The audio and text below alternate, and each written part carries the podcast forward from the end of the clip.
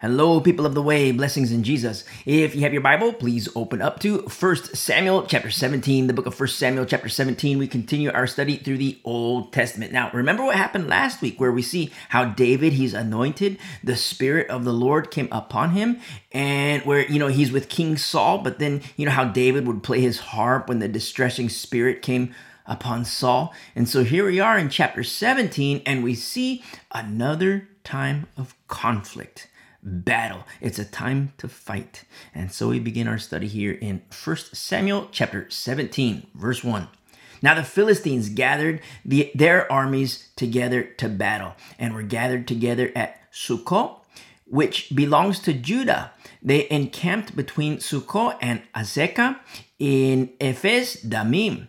In verse 2, and Saul and the men of Israel were gathered together, and they encamped in the valley of Elah and drew up in battle array against the Philistines. So, you know, this battle array in the Hebrew translates as like a battle formation or like a battle order. And you know we're gonna see how it's like a, a, a like a their formation is kind of like a, a, like a line of the warriors. And so here we are we're at the precipice of battle and we're seeing the landscape with these two camps. And we see in verse 3 the Philistines stood on a mountain you know, on one side, and Israel stood on a mountain on the other side with a valley between them. And we see in verse 4 and a champion went out from the camp of the Philistines named Goliath from Gath, whose height was six cubits and a span. Now, Goliath, he's huge. Goliath, he's a straight up behemoth, you know, and there are certain studies where, you know, you see Goliath, and he ranges between nine and 10 feet tall. Some studies have him at, a, at six to seven feet tall,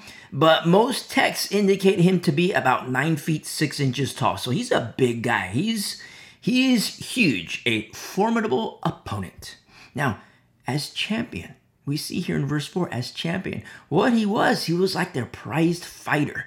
You know, kind of like the old school gang fights, you know, the old school gang fights. You know, nowadays the kids, they pull out their guns and stuff, but back in the day, they used to duke it out. And, you know, each side usually had their prized fighters.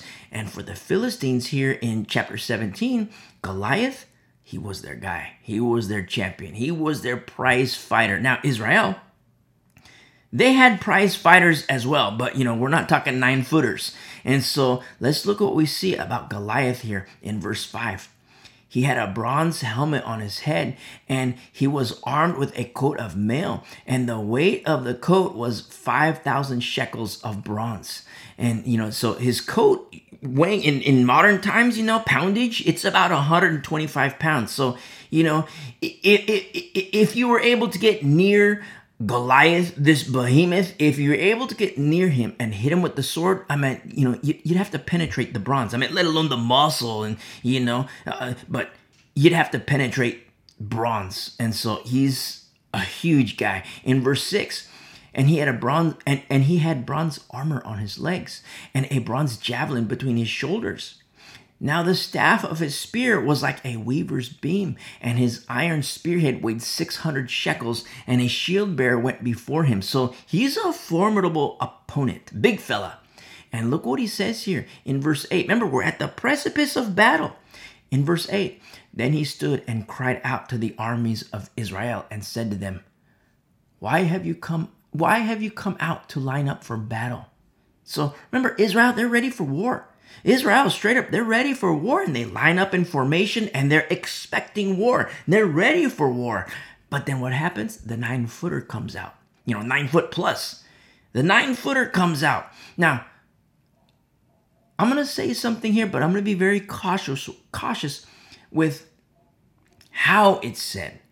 And, you know, sometimes before a fight, what is seen does have the ability to alter expectations.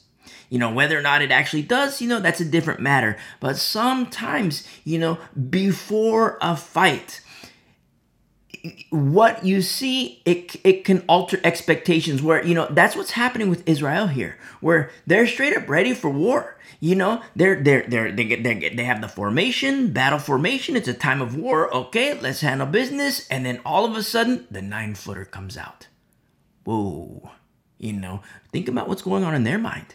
You know, they're ready for war, ready for war. They're lined up, they're formed, everything, and they're ready. Nine footer comes out, Goliath comes out, and then all of a sudden the thing the gears in their mind start to turn. You know here's this nine footer whoa you know and some some you know when you look at some studies they have at you know 10 feet you know. We just say nine footer is like a little average but still as average nine footer that's big and so, you know, think about what's going on in their mind. You know, are there more of these guys? Is this the big one and the others maybe maybe they're eight footers? You know, and you know, it's just like, you know, the Canaanites with Moses. I mean, if you've been walking with us for a while, you remember our study in Numbers where, you know, you know, go and fight the Canaanites and they're like, "No, these guys are huge. We're not going to fight the Canaanites." And then, you know, they were afraid because these guys are giants. These guys are humongous. And it's kind of a similar situation here where we see with Moses where Israel was afraid of the Canaanites, and here Israel is afraid. That you know, in the case of Israel, within the days of Moses, that was when the 11 day journey turned into 40 years. Remember, and that wasn't their their first encounter with the Canaanites. And so this nine footer here in 1 Samuel chapter 17 of the Philistines, a champion of war, their prized fighter. Big guy. Look what he says here. He says in verse 8, Why have you come out to line up for battle? Am I not a Philistine? And you, the servants of Saul? Choose a man for yourselves and let him come down to me. Now, remember what in our earlier chapters we see about King Saul. He was a tall guy and you know the most handsome you know he, he was the most handsome man in all israel but in a brawl let me tell you something in a brawl in a fight when it's time to get down when it's time to handle business you know handsome that gets you nothing that gets you nothing I mean, you know, if you're not a good fighter, you're gonna turn ugly because you're gonna get cuts on your face. You're gonna have big, you know, big lumps on your face. And so handsome gets nothing. And King Saul, he was tall, but you know, he's no nine footer. He's no ten footer. And so this nine footer Goliath, he challenges Israel. And so he continues with this challenge in verse 9. If he is able to, you know, he says, you know, choose a man for yourselves in verse 8 and, and let him come to me. In, in verse 9, if he is able to fight with me and kill me, then we will be your servants. But if I prevail against him and kill him, then you shall be our servants and serve us. You see? In verse 10, and the Philistine said, I defy the armies of Israel this day. Give me a man that we may fight together. Remember, this nine footer, a formidable, formidable opponent. And he's calling out Israel, give me a man. He's calling them out straight up. He's calling them out. Now, Israel, they have their prize fighters, they have their warriors, but you know, we're not talking the nine footers, we're not talking the 10 footers, we're not talking seven footers. Goliath was a giant, he was huge. In verse 11, when Saul and all Israel, remember, Saul is king. When Saul and all Israel heard these words of the Philistine, they were dismayed and greatly afraid. Greatly afraid. Completely understandable. Understandable. I mean, if a nine footer calls you out, straight up, if a nine footer calls you out, what are you going to do? You see? It's completely understandable. They're dismayed and greatly afraid. And, you know, this isn't, you know, this nine footer, he's not a nine foot librarian, you know, no offense to librarians. This is a nine foot fighter. And, you know, that, you know, give or take, you know, it could be, could be 10 feet, you know, but this nine footer, he's a fighter. He's a warrior. He's a champion, prized fighter of the Philistines. And Israel, he's afraid. Israel is afraid. Straight up, they're afraid. They're scared. Understandable, completely understandable. So, this is what's happening in the battle area. And I hesitate to say the battle area because there's no fighting. I mean, I hesitate to say the battlefield because it's still a field. There's no battle. You know, we could say the field, you know, the valley because um, they have the mountain. You know, one mountain Israel, one mountain Philistines. And then you have, you know, the champion calling them out. Hey, you know, choose a man. Send him to me. Choose a man. And if he kills me, hey, we're gonna serve you. And if you kill, if we, if I kill him, then hey, you're gonna be our servants. And so it's a it's a battlefield, it's a battle area, but I hesitate to say that because there's no fighting, there's no battle. It's just a field. You see? The valley. But then, meanwhile, look what happens here. In verse 11, we see Saul and all Israel heard the words of the Philistines, and they were dismayed and greatly afraid. But then, meanwhile, we get a little picture of somebody else. We get a little picture of another location in verse 12. Now, David was the son of that Ephrathite of Bethlehem, Judah. The, the Ephrathite of Bethlehem, Judah. Very interesting. Whose name was Jesse, and who had eight sons. And the man was old, advanced in years in the days of Saul. Very interesting. So, you know, we see the dad of David, Papa, Papa, and it's Jesse. He has eight sons. Remember last week, you know, where, you know, he kind of omitted David, and yet the Lord said to Samuel the prophet, No, David is the one. Remember, you know, hey, we're going to sacrifice, you know, bring your sons. And then it's like, okay, here's all the sons. But then said, well, are you sure this is everybody? Well, no, there's this little my, my youngest, he's over there, you know, he's tending the flock, you know. And so you see how, you know, Papa, Jesse, he omitted David. And it's the Lord who said to Samuel, No, this is him. This is the guy. This is this is anoint him. This is David. Anoint him. The youngest. And so Jesse, David's dad, he's old. He's old. And we see in verse 13, the three oldest sons of Jesse had gone to follow Saul to battle. The names of the three sons who went to battle were Eliab, the firstborn, next to him, Abinadab, and the third, Shammah. In verse 14, David was the youngest. David was the youngest, and the three oldest followed Saul. So now what we see here in these couple verses here, a little family dynamic a little family dynamic. We see a little bit last week too in chapter 16. But we see this dynamic of this family, and we see in verse 15, but David occasionally went and returned from Saul to feed his father's sheep at Bethlehem. Now remember where we left off last week in chapter 16, how David, you know, he would tend the flock of his dad Jesse, but then David would also play the harp for King Saul. And so David here in, you know, here in these verses in chapter 17, David, you know, he, he returns to his aging dad. His dad is old. And he returns to his aging dad to feed the sheep. And I love this so much. Taking care of the sheep. Taking care of the sheep. Remember last week? Tending the flock. And now he wants to feed the flock. I like David. And so now we see this family dynamic and we see David. But then meanwhile, we go back to the battlefield again. And again, you know, I hesitate to say that because, you know, we're at the precipice of battle. We got the field, we got the valley where battle is supposed to be happening, but it's not happening. And so let's go back to the battlefield. And we see here in verse 16, and the Philistine drew near and presented himself 40 days. 40 days, morning and evening, straight up, morning and evening morning and evening for 40 days? I wonder what this nine footer started to think. This champion of the Philistines. I wonder what what he started to think about in his mind. What were what were the thoughts that were in his mind? You know, does Israel not have a fighter? I mean, you know, this is the people of the God that destroyed Egypt, and they can't even present a fighter. Just is there is not is there not one fighter who's capable of you know opposing me in combat? I wonder what was going on in the nine footer's mind. Just the emboldening of Israel's opponents. Now, as new covenant believers, as new covenant believers, there's something that you and me we're in the know about. We're in the know. And what is that? That God does not count slack as some count slackness. We're in the know. The Lord revealed it to Peter, and Peter wrote it, and we read it, and Peter told us, the Lord told us, and we know that God is not slack as some count slackness. So the nine footer, big guy, burly guy, champion of war, the nine footer, he wants to mock. The Philistines want to mock. Day one, okay. Day two, okay, go ahead. Day three, okay. But 40 days later, let's see what happens.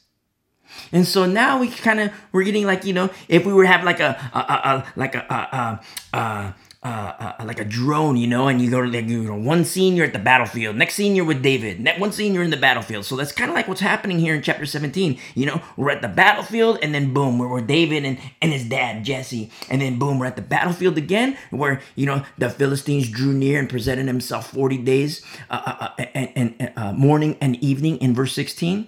And so now we we're like like the the the the drone footage. Now we go back to David and and Jesse Jesse. And in verse 17, then Jesse said to said to his son David, Take now for your brothers an ephah of this dried grain, and these ten loaves, and run to your brothers at the camp, and carry these ten cheeses to the captain of their thousand, and see how your brothers fare, and bring back news of them. Now, remember, back in the day, there's no social media, no texting, no messaging, no video chats. And so Papa straight up, you know, David, go check on your brothers and bring back news of them. And so, you know, the dad wants to know, hey, are my sons okay? You know, David, you know, go check on your brothers, go check it out. And so now we get back to the battlefield, you know, back back to the drone. You know, we're following David. We go back, you know, uh, to the battlefield. Well, not, not following David just yet. And so now we go back to the battlefield, and we see in verse 19, now Saul and they and the men of Israel were in the valley of Elah fighting with the Philistines. Now, in the Hebrew, it says fighting with the Philistines, but in the Hebrew, it's to battle against the Philistines. They're there at the battlefield and they're there to battle, but the fighting hasn't begun. And so now it's, you know, the drone, you know, goes back to David. And so in verse 20, so David rose early in the morning, left the sheep with the keeper, and took the things and went as Jesse had commanded him. And he came to the camp as the army was going out to fight and shouting for the battle. So remember, morning and evening, 40 days at the battlefield, which, you know, it's the battlefield, but there's no, no battle yet, which is the field.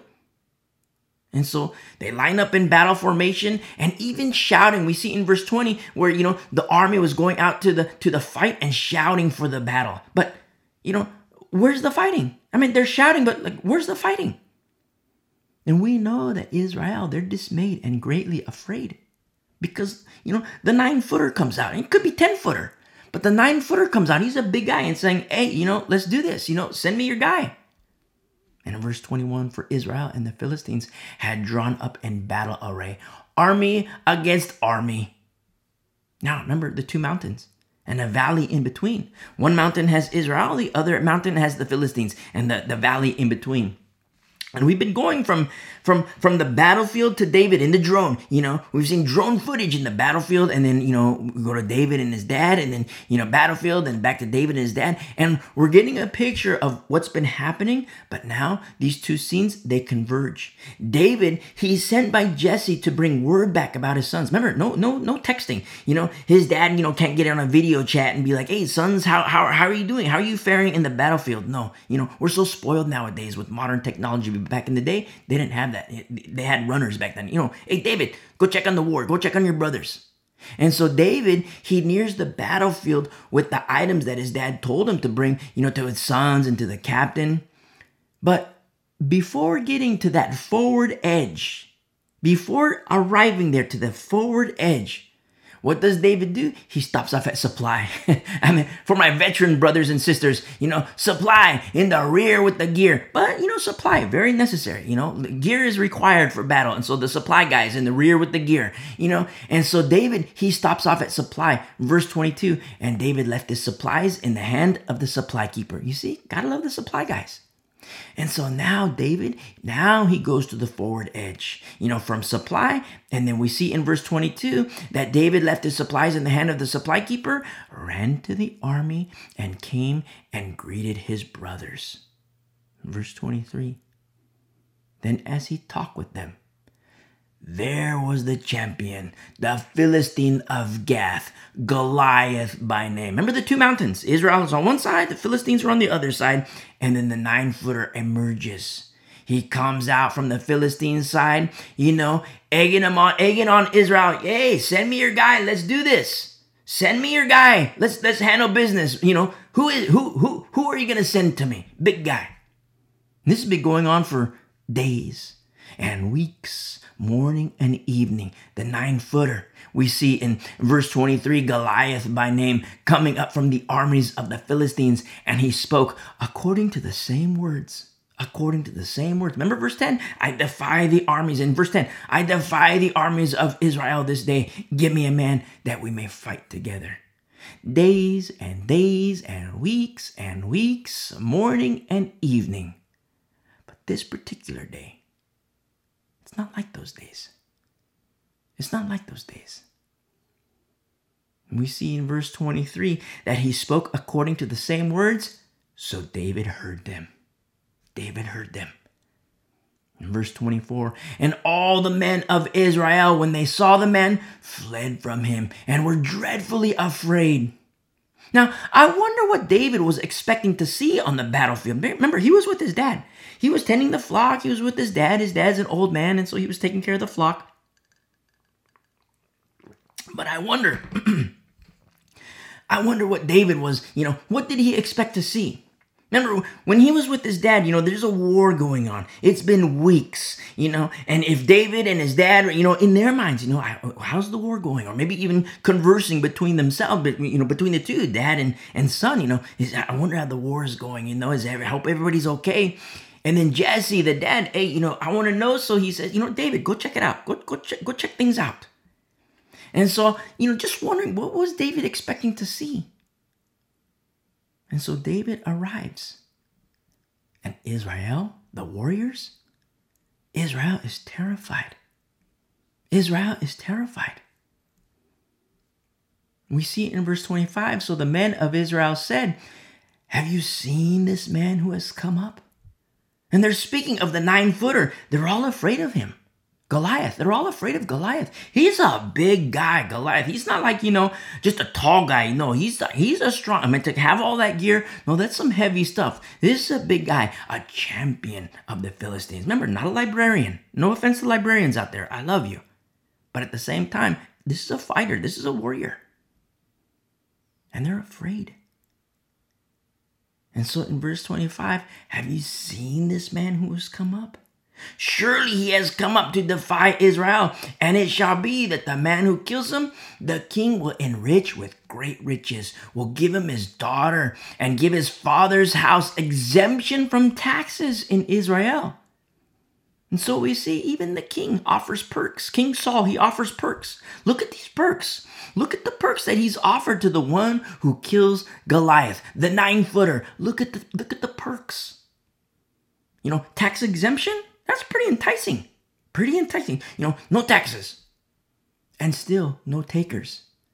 Great riches. Again, no takers. His daughter. Now, you know, no offense to his daughter, but you know, at this particular juncture, we don't know much about her. You know, is she like her dad? You know, pass. Is she like Jonathan? You know, even still, no takers. All these things that the king has offered perks. Hey, you kill, you take out Goliath. Hey, you're gonna, you know, no taxes. You get my daughter, and you know, you get riches. And I don't, you know, no offense to her, the, the, the, the daughter. I don't know what she's like, but if she's like her pops, hey, you know, pass. But if she's like Jonathan, you know, that's a different story. Remember, these are the fighters of Israel that are talking. The men of Israel from verse 25. And these are the warriors that are talking, except they're afraid. They look at the nine footer and they're afraid. And then David shows up from supply. and David shows up from supply. And then we see verse 26. Then David spoke to the men who stood by him, saying, Now, here we are in verse 26 that David spoke to the man who stood by him. And but if we just pause here for a moment, if we just pause here for a moment, and I gotta say, this is hilarious. This is I mean, let's put things in perspective.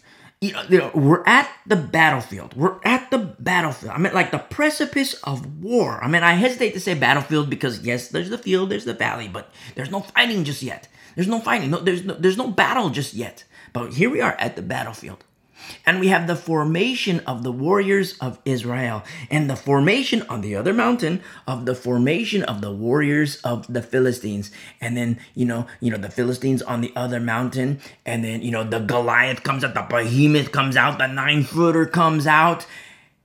And so the warriors of Israel, the men are talking. The warriors, they're talking. You know, hey, you go get him. You know, you're, you're, you're a big guy. You know, you're not no nine footer, but you're a big guy. Go get him. You can be rich and married and tax free and still no takers. And I don't know if David was even noticed at this point. I doubt it. And I love it so much because all of a sudden, a voice is heard among the men. A voice is heard among the warriors of Israel, and they're all afraid and they're all scared of the nine footer, the behemoth, Goliath. And so David in verse 26 spoke to the men who stood by him, saying, What shall be done for the man who kills this, this Philistine and takes away the reproach from Israel? For who is this uncircumcised Philistine that he should defy the armies of the living God?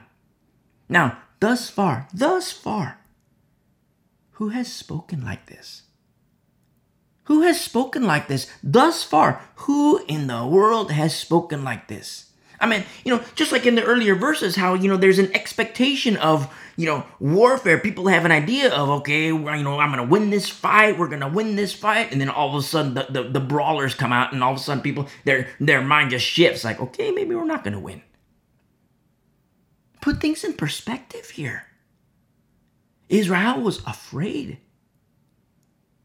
And the king, he makes these offers. Hey, you take him out, you're tax free. You, you know, you're going to have riches and you get my daughter. Again, you know, no offense to the daughter. We don't know too much about her at this particular point.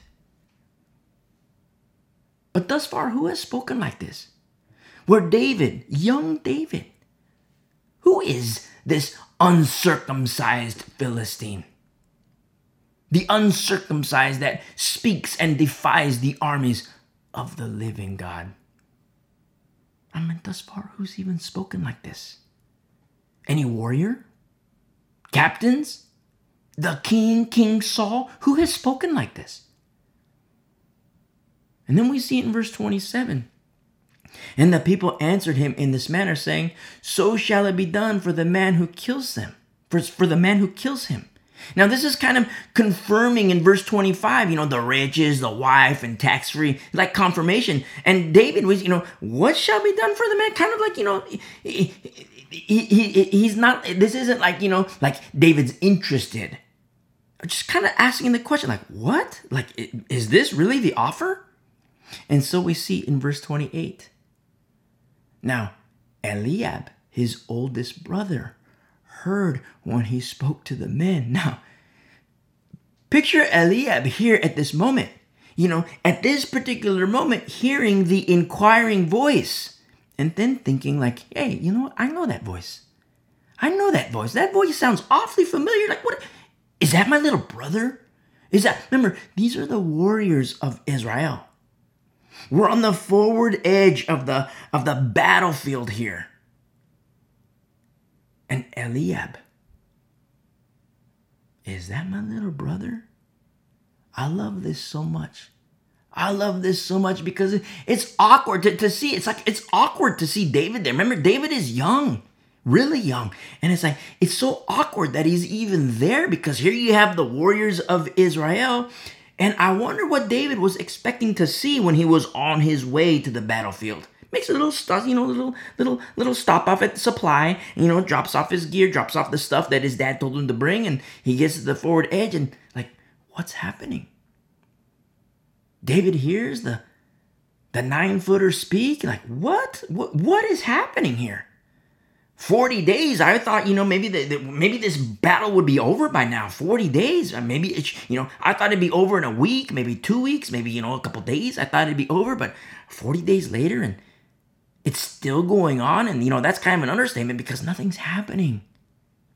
Israel is like incapacitated from war. They're afraid. And so Eliab, you know, David, like, what, what, what's this offer? The king is offering this. What is that? And then you picture Eliab, like, what? You know, I know that voice. Turns his head, like, is that my little brother? And then we see in verse 28 that Eliab, his oldest brother, heard when he spoke to the men, and Eliab's anger was aroused against David. And he said, Why did you come down here? And with whom have you left those few sheep in the wilderness? He says this to David, young David, his little brother. He says, I know your pride and then the in, and, and the insolence of your heart, for you have come down to settle to, to see the battle. Look what Eliab is saying here. He's angry. His anger was aroused against his little brother, against David. I know your pride, he says, and the insolence of your heart, for you have come down to see the battle. Number one, Jesse, his dad, he is the one who said, David, go to the battle. Number two, Eliab, older brother, bigger brother, he's afraid.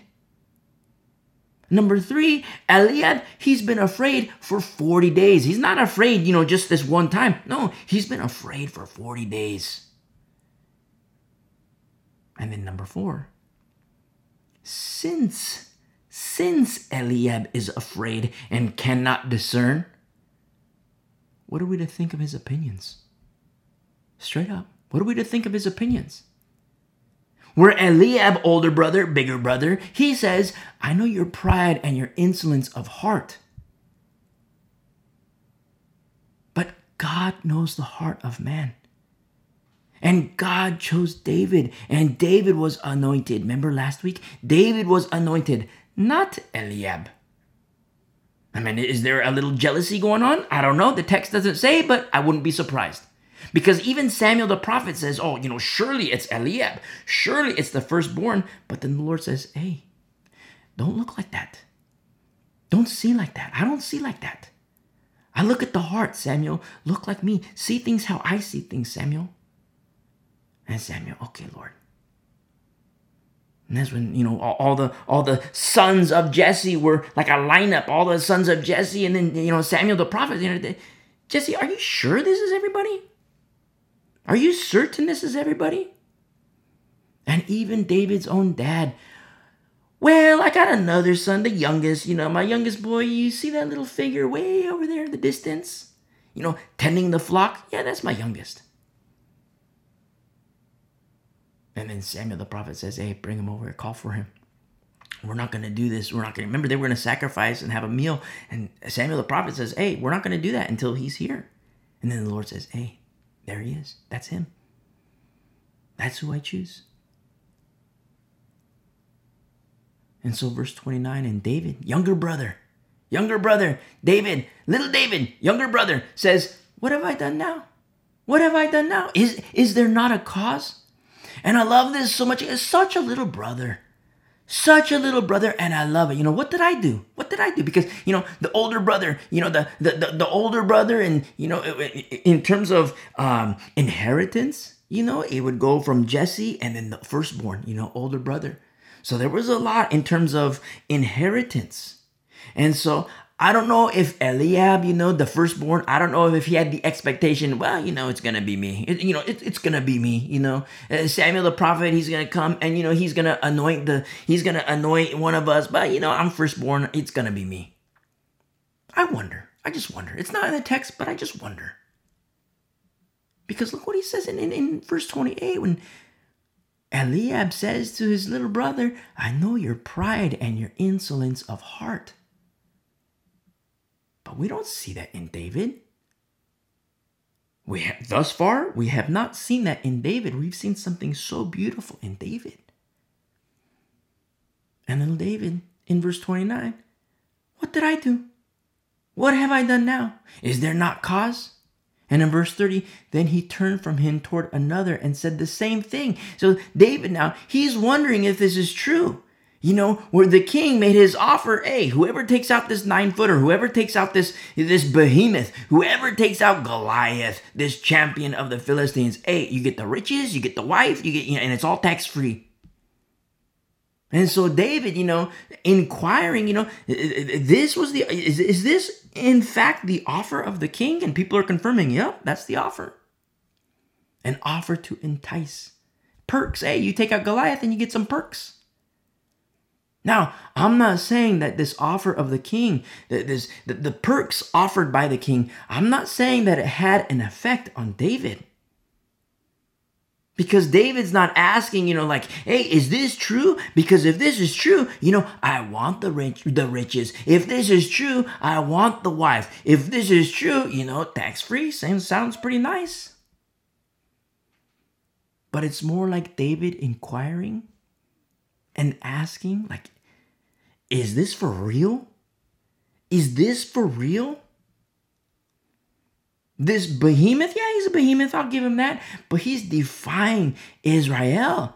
And is this for real? I wonder what David's expectation of what to see on the battlefield. And he arrives on the scene, makes a stop off at the supply. Gotta love the supply, guys. He goes to the forward edge. What? There, there's this disconnect. You know, I thought, you know, maybe the war would be over by now. Maybe the battle would be over by now. I thought it'd be over by now but yet it hasn't even started.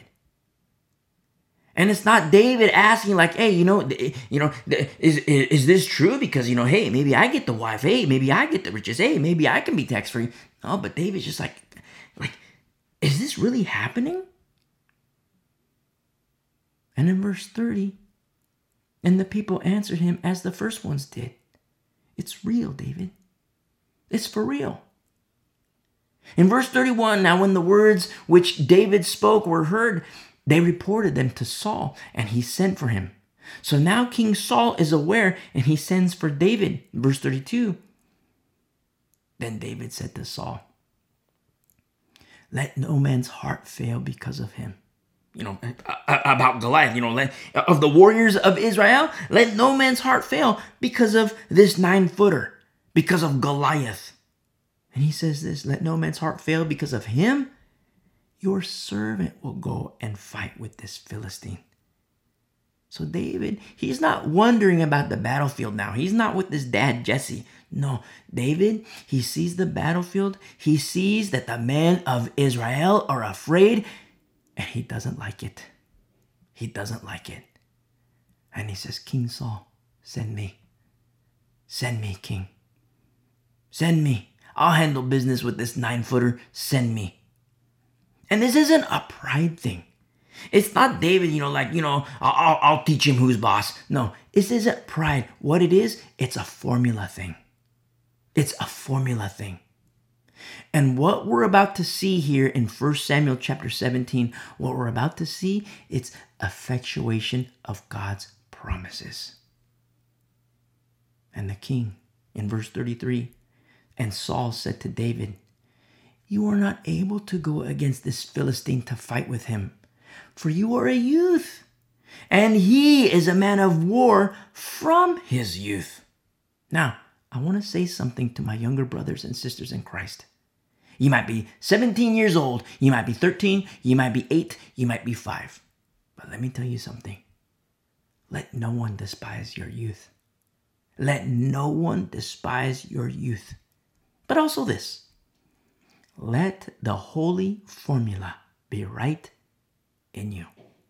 Let it be right. Let it be right in you. This holy formula. Let it be right in you. And what King Saul is doing here, he's despising David's youth. You're just a kid. You're just a kid. You can't fight. And Goliath, you know, Goliath isn't a, a, a librarian. No offense to librarians, you know. But the Goliath, he's a man of war. He's been fighting since he was a kid. And his fighting skills have only gotten better. He says in verse 33 You're not able to go against the Philistine to fight with him. You're just a kid. And Goliath, the nine footer, the behemoth, he's a man of war from his youth. You can't fight.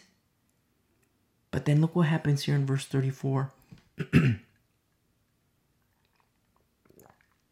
But David said to Saul, Your servant used to keep his father's sheep. And when a lion or a bear came and took a lamb out of the flock, I went out after it and struck it, and delivered the lamb from its mouth. And when, when it arose against me, I caught it by its beard and struck it and killed it.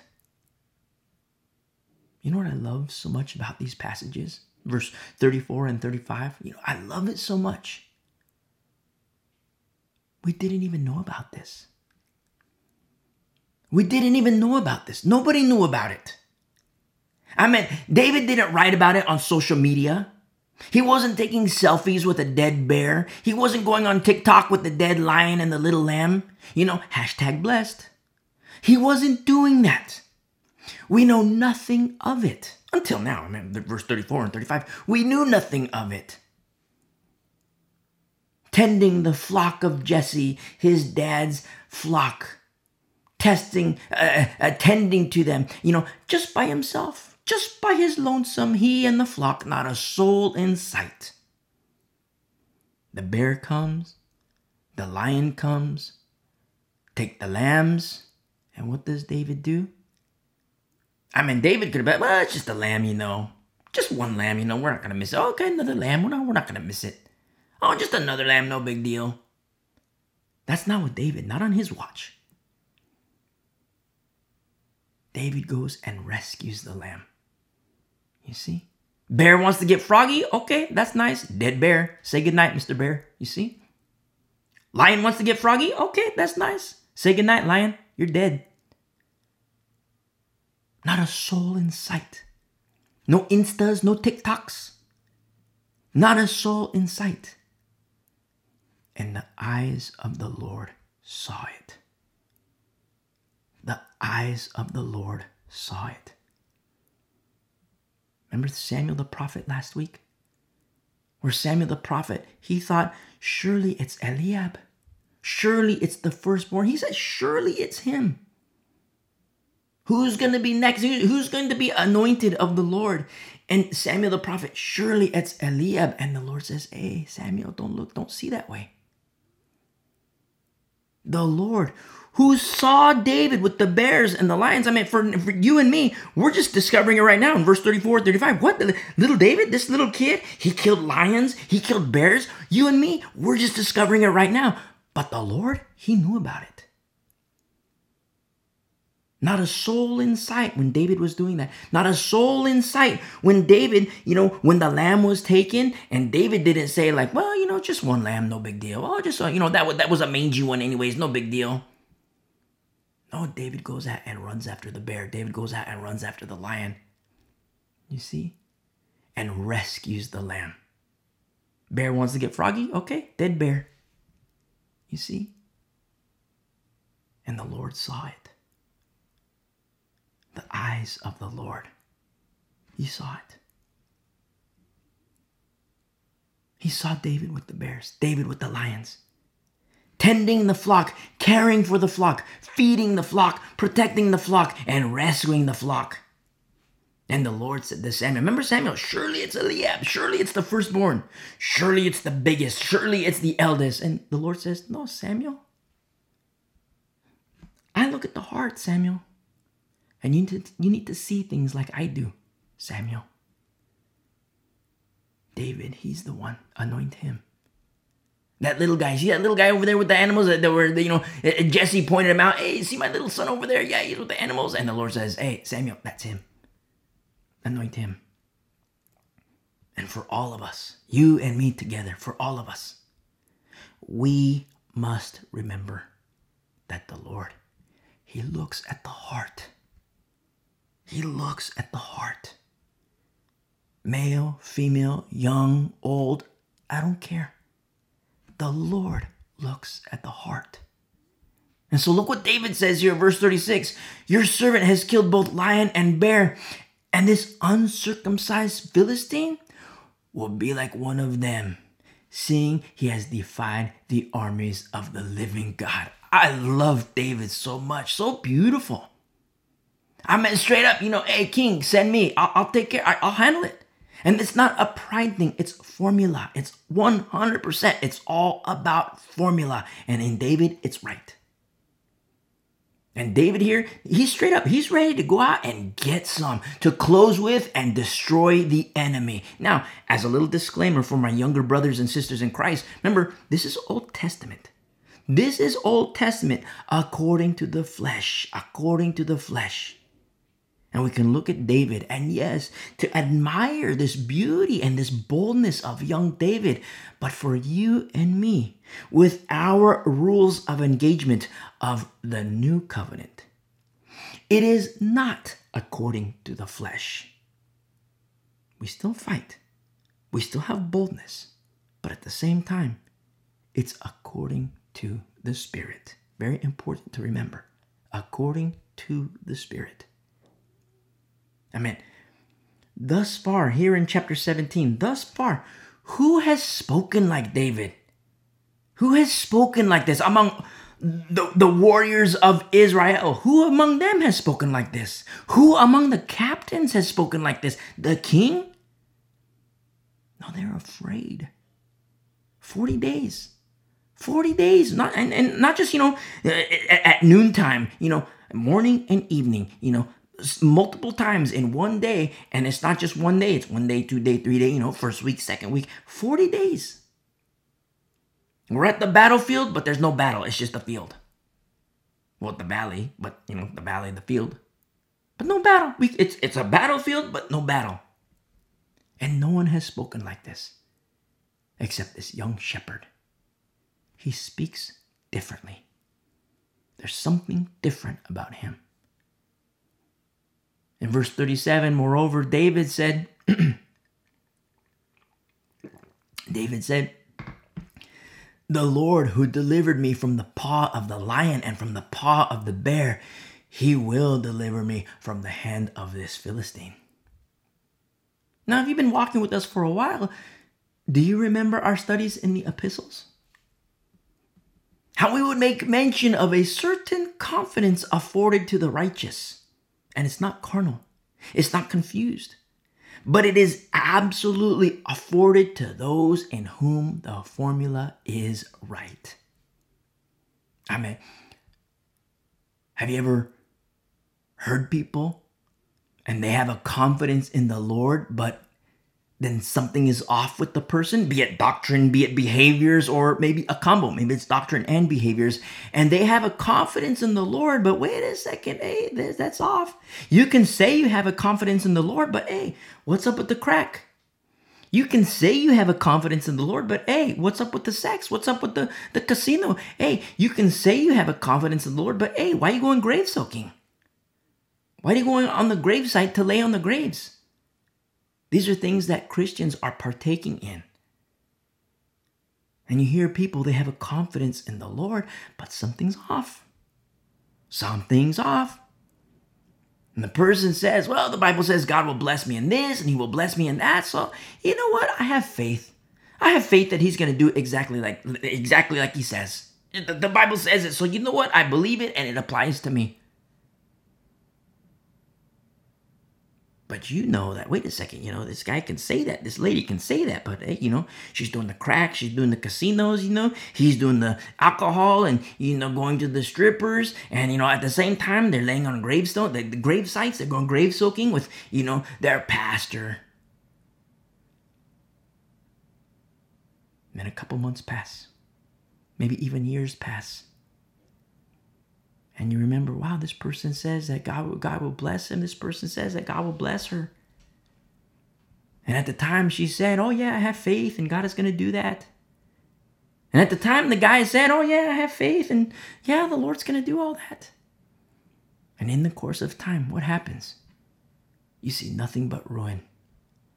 You see nothing but destruction. What in the world happened? What happened? Does that does this mean that God's promises are ineffectual? Is the Bible a lie? Not at all. You know what the problem is? Wrong formula. Wrong formula.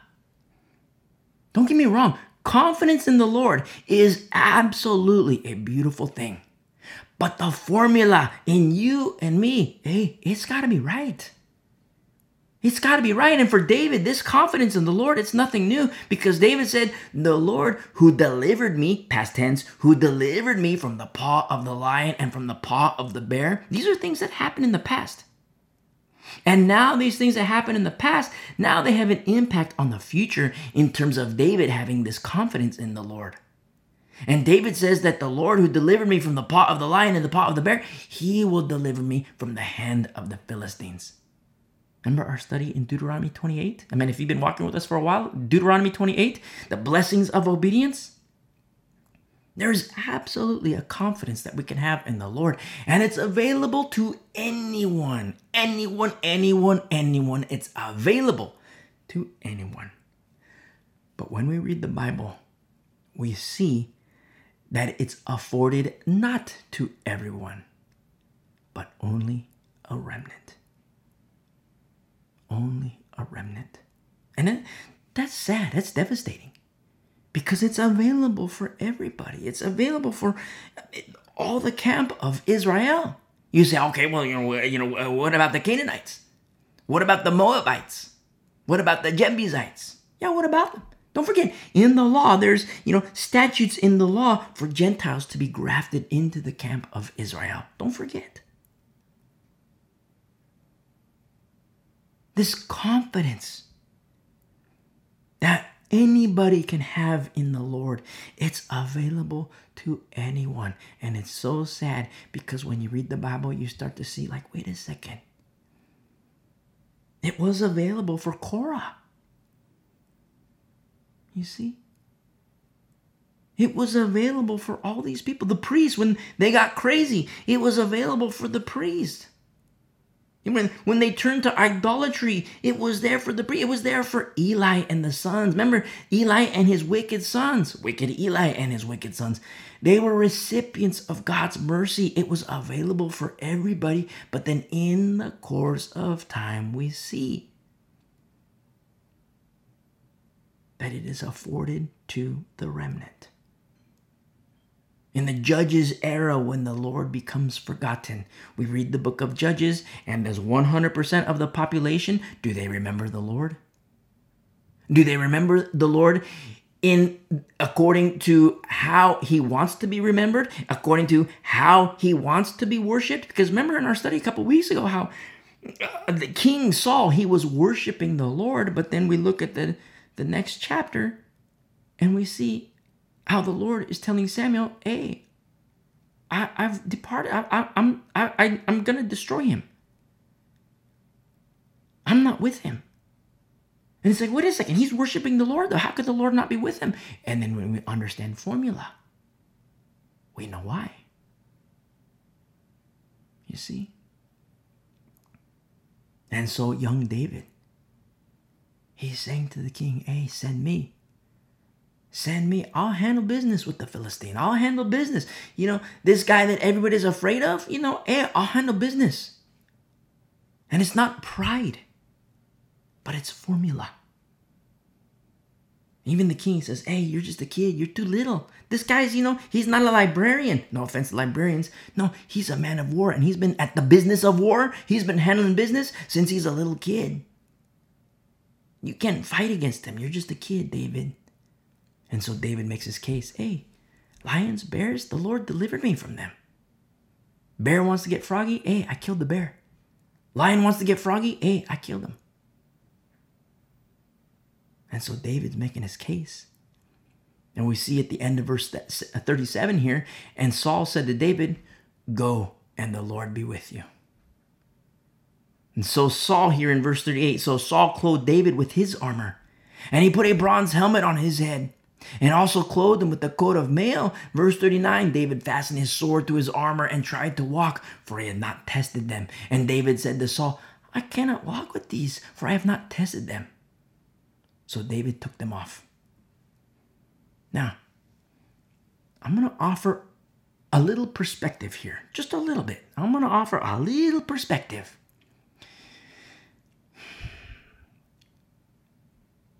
When you are part of a group of warriors, straight up warriors, fighters, not like the TV shows, not like the movies, not like the video games, you're part of an elite group of warriors. there are echelons of leadership where you have, you know, team leaders, squad leader, platoon, platoon leaders, commanders, and at the commander level, these are men that if they lead through hell, they lead through hell. Like, you know, gents, we're going to go fight through hell. You'll gladly follow them. You'll gladly follow. Like, if you die, so be it. You die with honor. And there's a specific culture among warfighters. These are killers. You see, they don't have these encounters to go beat up somebody. No way. They don't do that. No. These are men who kill. They are in the business of killing. Be it distance, close quarters, or hand to hand, they're killers. And these leadership structures are of great importance. And that's an understatement. You know, the leadership structure. Because there's missions at hand. There are there's things to do, tasks at hand, missions that need to be accomplished. And leadership matters. And so in these verses here, for the fighting men of Israel, the warriors of Israel. Yeah, you know, let, us put Goliath to the side for a moment. It's, it's kind of hard to put the nine footer to the side because he's a behemoth, but let's just put him to the side for the moment. These warriors of Israel, to see their leader, King Saul, to see him take off his gear of war, the armor, the helmet, the sword was Saul's too. You know, David, he didn't come with the sword. And for the warriors of Israel to see their leader, the fighting men, to see Saul transfer his armor and weapon to young David, this is huge. This is big and it's difficult to explain. Very difficult to explain because warrior culture. It's obscure to a lot of people. And, you know, even within warrior culture, there's levels of extreme. You know, people say, oh, I'm, I'm, i know the warrior culture. I know the warrior culture. Well, what do you do? Oh, I work supply. Okay, you, so you know warrior culture, but you work supply. I mean, no offense. And supply guys, very necessary, very, very important. supply guys, very important in battle.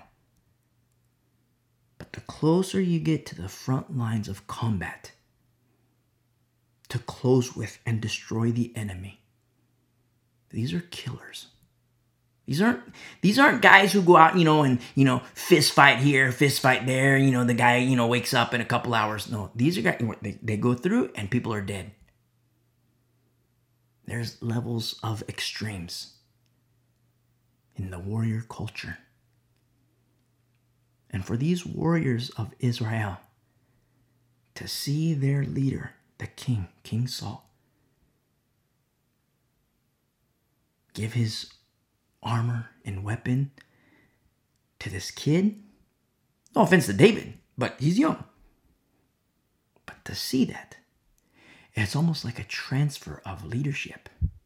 And maybe not yet a transfer of leadership because the warriors of Israel, they're unknowns about, you know, little David. There's there are unknowns about him. At this particular juncture, there are unknowns about him. But with a leader, with King Saul, it's like an abdication of leadership. Young David, he's never worn these things before. His body isn't acclimated to wearing the gear. You know, there's the weight, there's certain styles of movement, and these things need to be learned. And David just straight up says, Hey, I can't even walk with these. So what does he do? He takes them off. I mean, for us to say that there's something different about David, that's a big understatement. I mean, thus far, little David, you know, his, his, his older brother Eliab, you know, like he hears the voice, turns around, is that my little brother? David, what are you doing here? Who has spoken like this youth? Who has spoken like David? Where everybody is terrified of Goliath. And David's just straight up, who is this uncircumcised Philistine who defies the army of the living God? Who is that guy? And then young David, he's been given the green light. He's been given the green light. King, I'm gonna go handle business. Let me go handle business. You know, the king says, No, you're just a kid. David makes his case. Okay, green light, go handle business. And then look at the preparations of David. Here in verse 40, then he took his staff in his hand and he chose for himself five smooth stones from the brook and put them in a shepherd's bag in a pouch which he had, and his sling was in his hand. I, I love this so much. It's so beautiful. Because young David, he's gonna go fight the behemoth. He's gonna go handle business with a nine footer who's not a librarian. No offense to librarians. No, this is a man of war since he was a kid. He's gonna go fight the nine footer. And that's an understatement. It could be 10 footer. He's gonna fight the behemoth that everybody is afraid of. Everybody is terrified of. You know, at, remember day one at the battlefield, you know, there's that expectation, you know, all of Israel, the warriors of Israel, okay, we're going to go handle business. Here we are on our mountain, Israel, we're going to go handle business. Okay, is everybody ready to go? Yeah, we're ready to go. Okay, we're getting ready to handle business. There, the, the Philistines over there. Okay, it's it's it, it's about to it's, it's about to be on. But then all of a sudden, boom, boom, boom, the footsteps of the behemoth, boom. You know, Goliath comes out, and all of a sudden, all of a sudden, the expectation of war, the expectation of combat, it shifts, it changes. And hey, do they got more of these guys? Because you know this this is a big deal. And then you know, two times a day, morning and evening, day one, day two, day three, week one, week two, 40 days. That's how it went. No fighting. We're at the battlefield, but no fighting. But today is different. Why? Because now David's in town. Now David's here. You see? And David's been given the green light. You see? Look at his gear. I mean, look, he has a staff. Verse 40, you get the staff, you get the, the, the five smooth stones, you know, the, the shepherd's bag, the pouch, you know, eh, the, the, the sling. This is rather unconventional, to say the least. And so, verse 40, at the end, and he drew near to the Philistine. I love this. It's one of my favorite chapters. I love this so much. So beautiful to see. Oh, he's just a kid. Remember the king? Oh, he's just a kid. He's just a kid. Remember the brother, the older brother? Oh, you know, is that my little brother? What are you doing here? Again, to my younger brothers, to my younger sisters, let nobody, let nobody despise your youth. Because look at youthful David. Been given the green light. He's about to handle business. You see? So beautiful. So beautiful. Remember, a little disclaimer for my younger brothers and sisters rules of engagement of the old covenant. For you and me, it's rules of engagement of the new covenant. You know, kind of like with my sisters in Christ, you know, where we look at beautiful, beautiful Yael. Remember her in the tent peg? But, you know, according to those old, old, old covenant rules of engagement for my sisters in Christ. For my, uh, uh you know, uh, according to the new covenant, my sisters in Christ, hey, we don't fight in the old covenant rules of engagement, so no tent pegs. You see, so a little disclaimer for you know women and children. A little disclaimer, you know, no, you know, we don't fight like uh uh uh uh uh uh uh, uh, uh Yael, and we don't fight like David in the manner of the flesh. But we do fight absolutely in similar matter manner, but according to the Spirit. You see, very no more tent pegs, no tent pegs. You see. And in verse 41, so the Philistine came and began drawing near to David, and the man who bore the shield went before him. And the Philistine looked about and saw David. He disdained him. and, and when the Philistine looked about and saw David, he disdained him, for he was only a youth, ruddy and good looking. Now, David was young, only a youth, but ruddy, ruddy and good looking. Remember from the Hebrew when we looked at this last week? He had a nice countenance to him. It was good. He had this beautiful countenance to him. I mean, you know, when you look at seasoned warriors, I mean, you know, people who, you know, like you go to the VA hospital and you look at these guys, you know, they have a certain countenance to them. Some of them, you know, hey, you know, you, you got to be careful with because you know they were killers and they fought valiantly in combat, but then they get to the homeland and they still have a certain mentality. Very difficult. One of the very difficult for these war fighters to be to come back into civ- the civilian world. Very difficult. Very very difficult. And these are men and women of war. I mean, sometimes you see like the, the, the, the, female fighter pilots, I mean, you know, helicopter pilots, you know, and they handle some serious business. You know, the guys on the ground, they, they get on the radio and make the call, and then boom, you know, the destruction, large scale destruct, uh, destruction. But these war fighters, they have a certain countenance to them, a battle hardening but with David, that's not David. David, David, you know, he's just a youth, ruddy and good looking. So he had this beautiful countenance to him. He, he, he doesn't look, he's not like the, the battle hardened guy. And so, you know, David, you know, he doesn't have that thousand yard stare. He doesn't have that. And the nine footer, this champion of the Philistines, after 40 days, mornings and evenings, finally he gets his opportunity to fight. But then when he comes out and he sees David, the nine footer, he has scorn and disdain for what he sees. And we see in verse 43 So the Philistine said to David, Am I a dog that you come to me with sticks? Remember, one hand, David has his staff, the other hand, he has his sling. And the Philistine, the behemoth, the nine footer, and you know, understatement, could be 10 footer, a big guy. He sees it, Am I a dog? You, you want to fight me with sticks? get the staff, you get the sling, you want to fight me with sticks? And what does the Philistine do in verse 43? And the Philistine cursed David by his gods. You see? And the Philistine said to David, Come to me, and I will give your flesh to the birds of the air and the beasts of the field. Now, from the nine first perspective, this champion of war, a prized fighter, this fight, it's, it's going to be over in five seconds. It's going to be over in two seconds. Piece of cake. One little slash from the sword. It's not like a chop chop. It's like one piece of cake for the knife for the big guy. It's gonna be over in seconds. And Israel sends out a kid. They send out a kid. And then David in verse 45.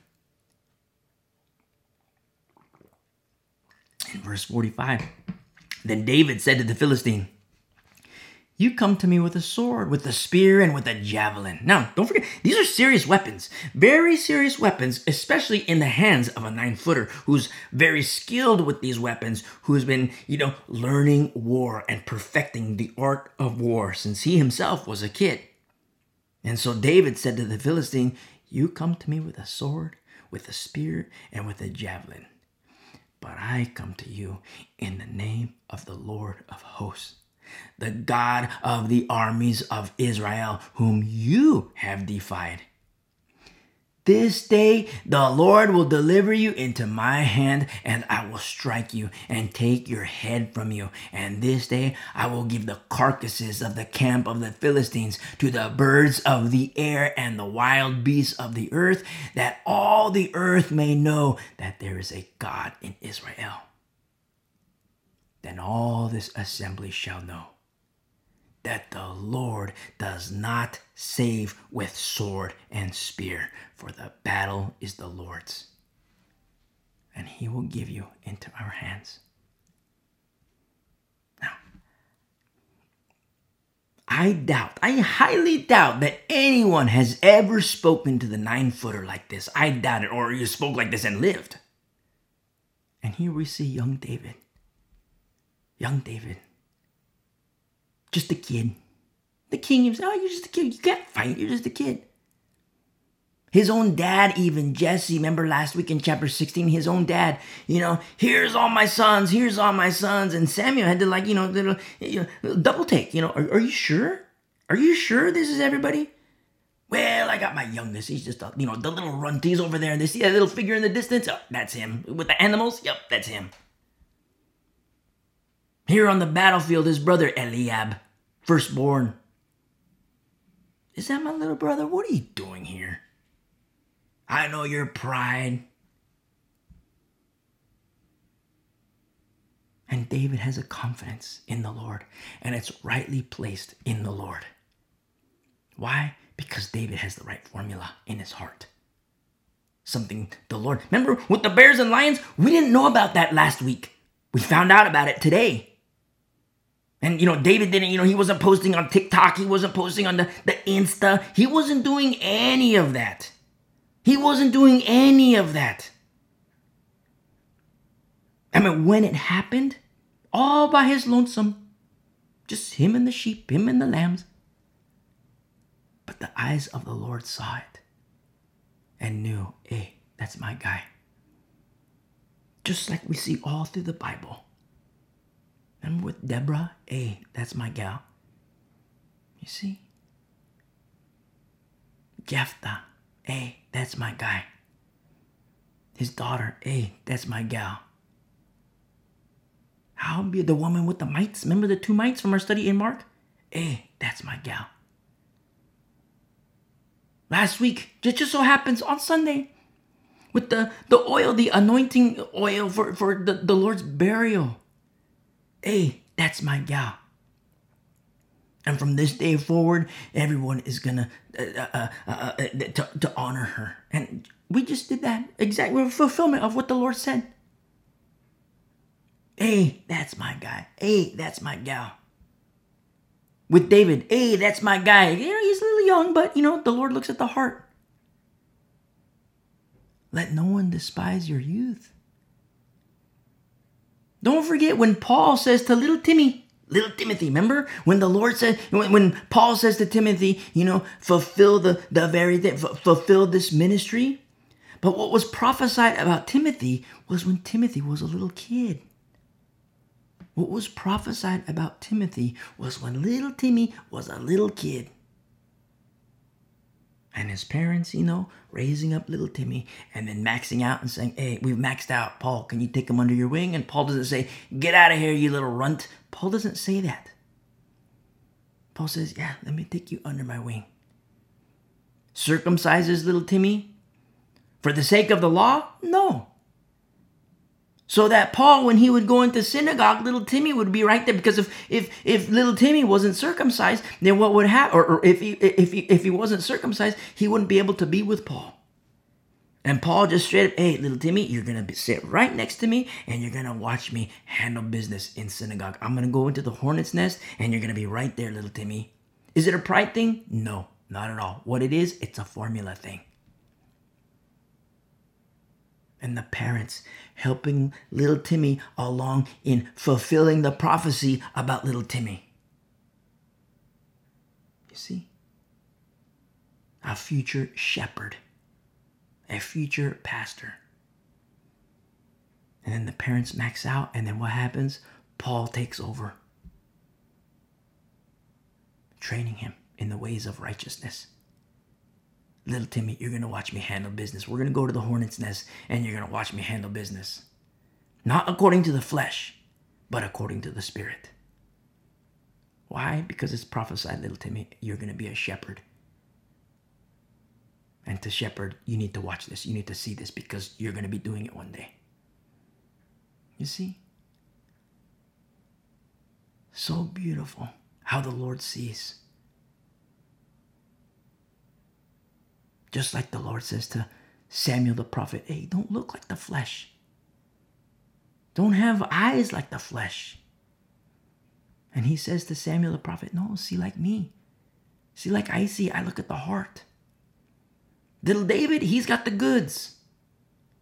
I mean, you look at these little kids in the Bible, you know, little David, Jephthah's daughter. I wish I knew her name, but I can't wait to meet her. So beautiful. Again, for my younger brothers and sisters in Christ, I don't, you might be 15 years old, you might be five years old.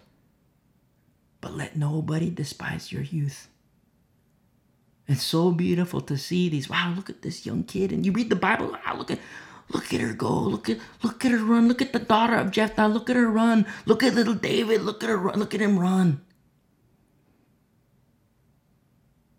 It's so beautiful to see. And these are things that we learn and we can grow. It's like we let no one despise your youth. Remember what Jesus says? He says, "Hey, you adults, you think you, you know, you, you, you adults, you think you know everything? No, you got to be like the kids. Remember the disciples? Hey, you know, send them away, Lord, send them away, the little kids." And the Lord says to them, "Hey, you need to be like them.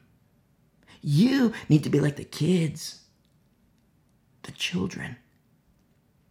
And so Paul, when you know uh, uh, Timothy's parents, you know, hey Paul, can you take him under your wing? Paul wasn't like, hey, get out of here.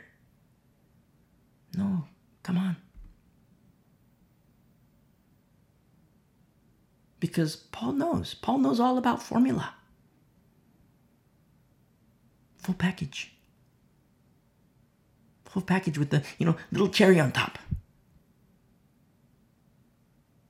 So beautiful to see. And so David is anointed of the Lord. Right formula. And he does have a confidence in the Lord, but it's rightly placed. It's not like Korah, where Korah had a confidence in the Lord as well. Korah had a confidence in the Lord because remember, Korah was like straight up, you know, why does Moses think that he's the only one that talks with the talk, that can talk with the Lord and the Lord talks with him? Why does Moses think he's the only one? Now, is this anything, when we re- study the Bible, when we read the Bible, is this anything that Moses asked for? No, the formula is right in Moses. And that affords certain things when the formula is right, where even the siblings of Moses, where the Lord says to them, Hey, I speak to, you know, I have prophets, yes, but with Moses, I speak to him as a friend. Very important to understand friends of God requires a very specific and very holy formula.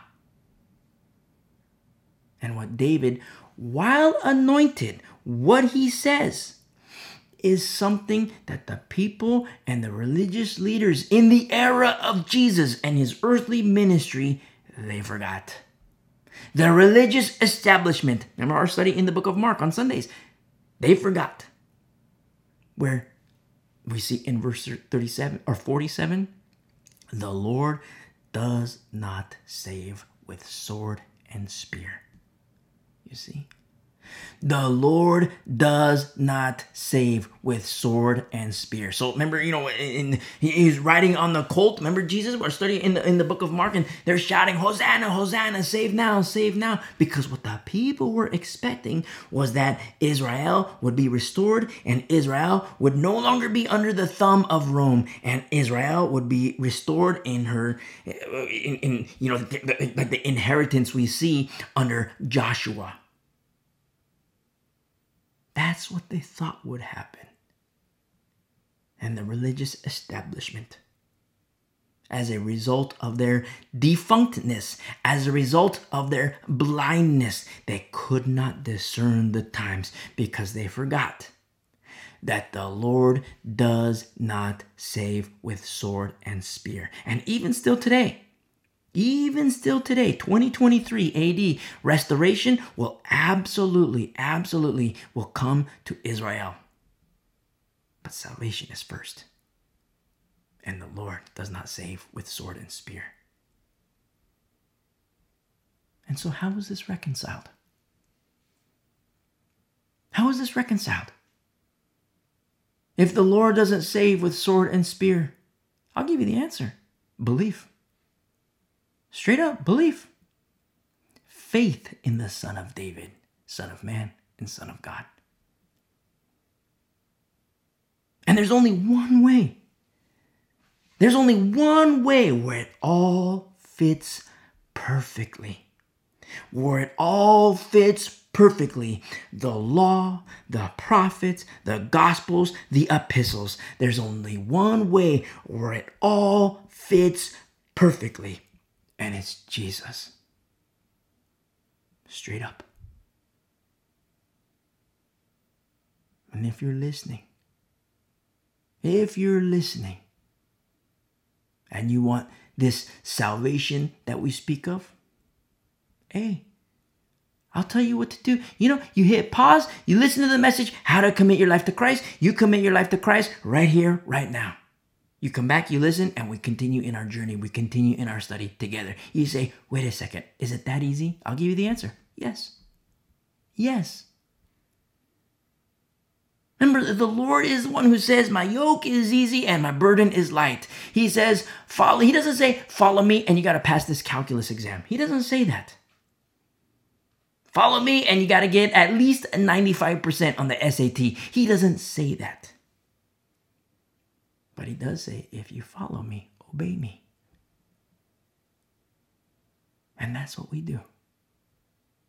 And if you're listening, you're not a believer, hey, let those days be over. Be unbelieving no more. And for you, you hit pause, you listen to the message how to come in your life to Christ. It really is that easy. Really is. You say, well, I went to this church before and, you know, the pastor wanted me to write this, you know, five page report. So he wanted to make sure I understood what I was doing. Listen, that guy's a fool. That guy's a fool.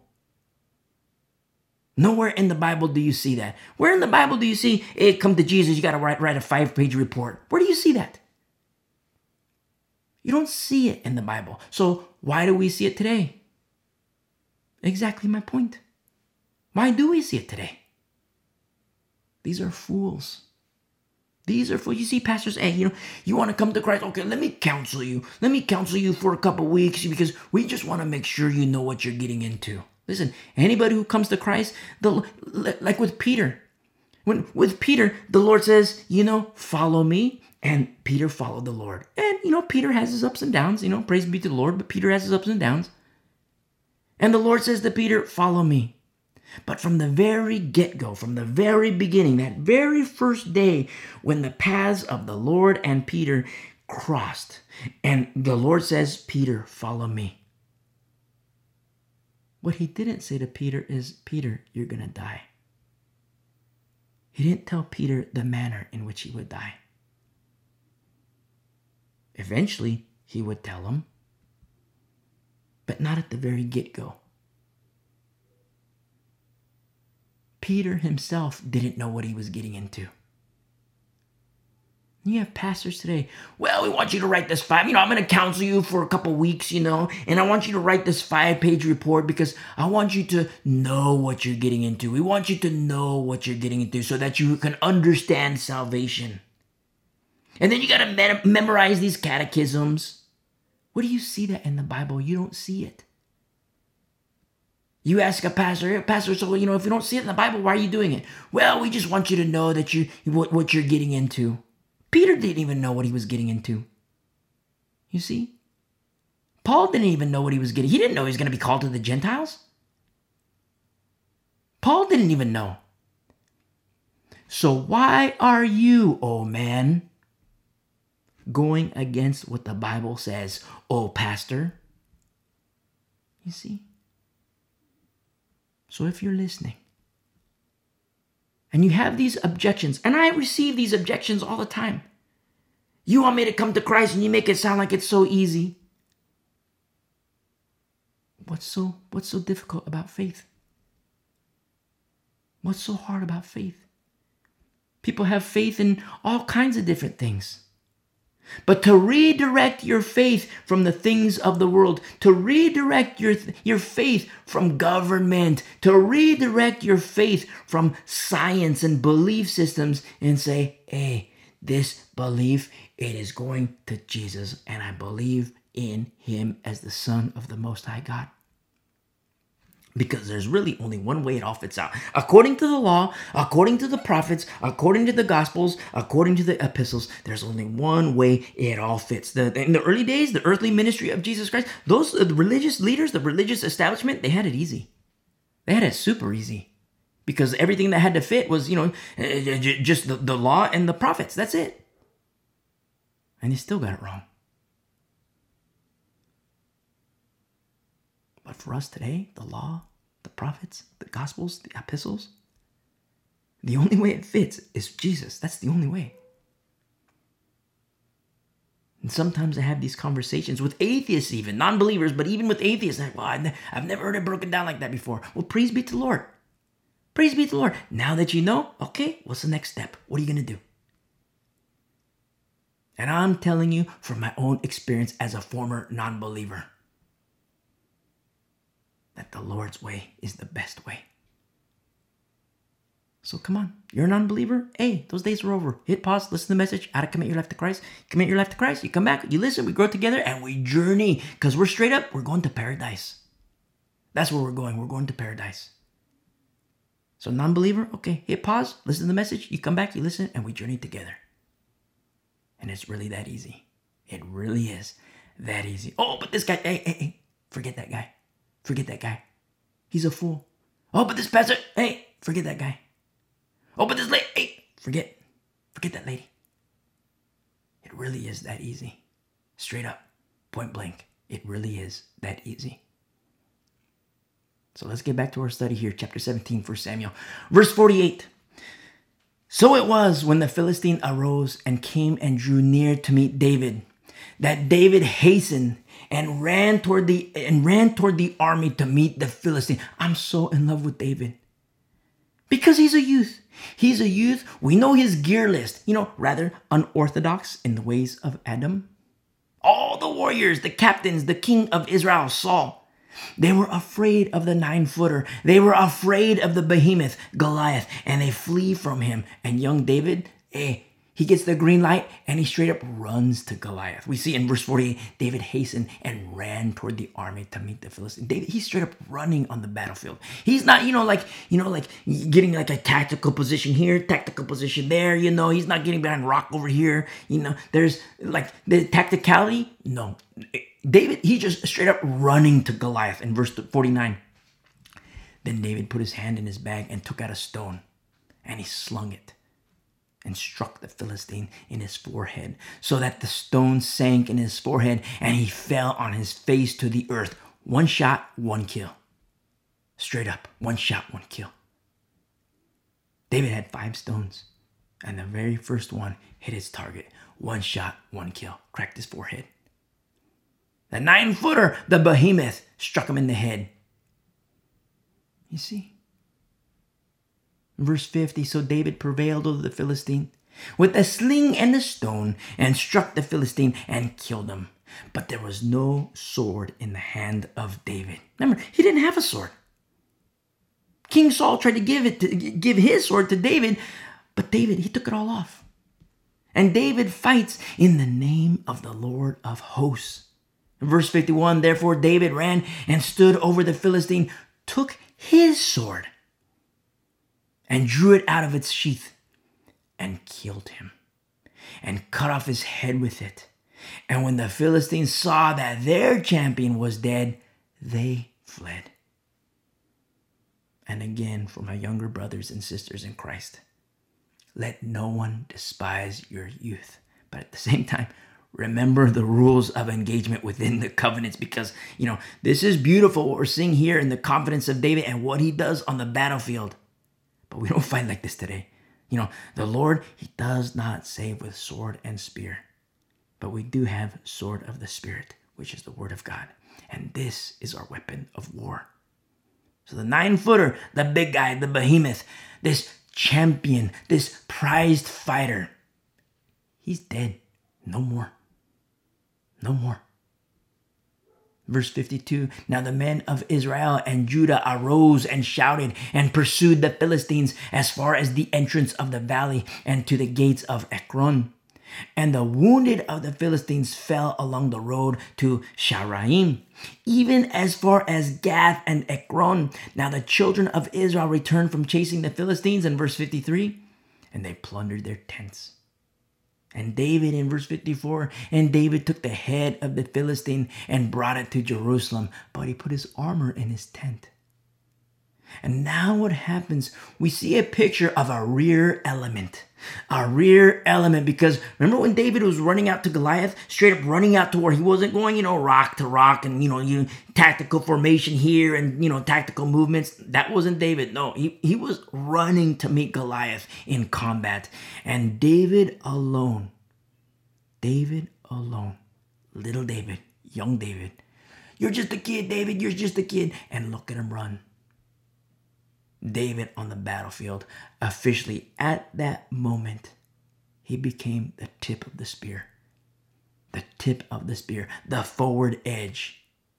And that was not with King Saul, it was with David, who, at the point of him running to Goliath, David just put off the armor of Saul. And so we see in verse 55 when Saul saw David going out against the Philistine. He said to Abner, the commander of the army, Abner, whose son is this youth? And Abner said, As your soul lives, O king, I do not know. So the king said, Inquire whose son this young man is. Very interesting what we see here because King Saul knew Jesse. Remember last week's study? He knew Jesse. Did he forget? And if so, why did he forget? And King Saul, in his mind, we're going to see something. We're going to see a shift. Remember how he's been, you know, being tormented by these spirits, but at the same time, King Saul's mind it begins to be consumed by jealousy. The king, King Saul, he's not the forward edge. He's not the tip of the spear. The king, he didn't run out to Goliath. The king, he didn't speak in the manner of David. You see? No, the king was making offers. Hey, you kill, you know, you get riches, you get tax free, and you get my daughter. He was making these offers, making the perks. And look at David run. Look at David run out to the battlefield. Running out to the battlefield. He's at the battlefield running to Goliath, the very object that the, that Israel, the warriors of Israel, they were running away from him, and David is running to him. I love that. Little David, look at him go. In verse 57, then, as David returned from the slaughter of the Philistine, Abner took him and brought him before Saul with the head of the Philistine in his hand. In verse 58, and Saul said to him, Whose son are you, young man? Whose son are you, young man? Now, remember what King David said to David before, or King Saul? Remember what King Saul said to David before, where in verse 43, you're not able to go against this Philistine to fight with him, for you are a youth. You are, you're just a kid. You're a youth, you're just a kid. And this guy, this behemoth, this nine footer, no, he's a man of war from his youth. You, you're just a kid. All the warriors were afraid of Goliath, the captains, and even King Saul. They were afraid of Goliath. And David is now in the presence of King Saul, and in his hand is the head of the one they feared. And Saul doesn't say, Hey, kid, hey, kid, whose son are you? No, King Saul doesn't say that. He says, Whose son are you, young man? See what? A little different now. A little different now. So David answered, I am the son of your servant Jesse, the Bethlehemite. Already we see that the countenance of David, it's just different. I mean, these are things that the Lord knew. When the, when the Lord told Samuel the prophet, you know, hey, Samuel, don't look like, don't look at the flesh, don't look at the carnal, don't look like human, because, hey, you got to look like me. You got to see things the way I see things. And I look at the heart. Samuel, you got to be like that. And Samuel says, okay, okay, so it's not Eliab, you know, you know. And then he with with with Jesse, you know, are, are, you sure these are all your sons? Yeah, these are all my sons. Are you sure? Well, there's this little my youngest, my, my my baby boy, you know, see him over there? Yeah, he's tending the flock. Samuel says, okay, bring him over here. We're not gonna we're not gonna sacrifice and eat until he's here. And when he approaches, the Lord says, There he is. That's what anoint him. And we didn't know at the time. We just figured, okay, so the the, the, the Lord is against uh, Saul the king, and so there's going to be the next anointed. And we didn't know these things, but the Lord did. I mean, when David was anointed, we knew very little about David. When, when, when the Lord anointed David, we knew very little about him. He was a shepherd. That's good. Beautiful things. But now in chapter 17, we see like, whoa, this kid is different. And he's, you know, not to say he's just a kid, but he is just a kid. He's young, he's youthful. And his own brother, his own dad, the king, hey, you're just a kid. And the Lord sees the heart. Look at the heart of this kid. Look at the beautiful heart of this kid. The whole time, chapter 17, when the warriors, the big guys, the fighters, they're afraid of Goliath. Is David afraid? Where have you seen fear in David? Here in chapter 17, where have you seen the, the fear like you see in Israel? The fear of the captains, the king, and the warriors. And where they have fear of the behemoth, the nine footer, where do you see that with David? I'll give you the answer. We don't. We don't. There's something different about him. You see? And so he answers, You know, I'm the son of your servant, Jesse, the Bethlehemite. Meanwhile, he's carrying the, the, the head of the behemoth. You see? He's different. He's different. And that's something for every believer to understand, you and me together. Something Moses urged the people, Paul urged the people about consecration. Consecration. You are different. You are set apart for the Lord. You are consecrated unto the Lord. You see? to the beautiful, beautiful people of the way, a remnant of these last days, consecrated unto the Lord. God bless you. I love you.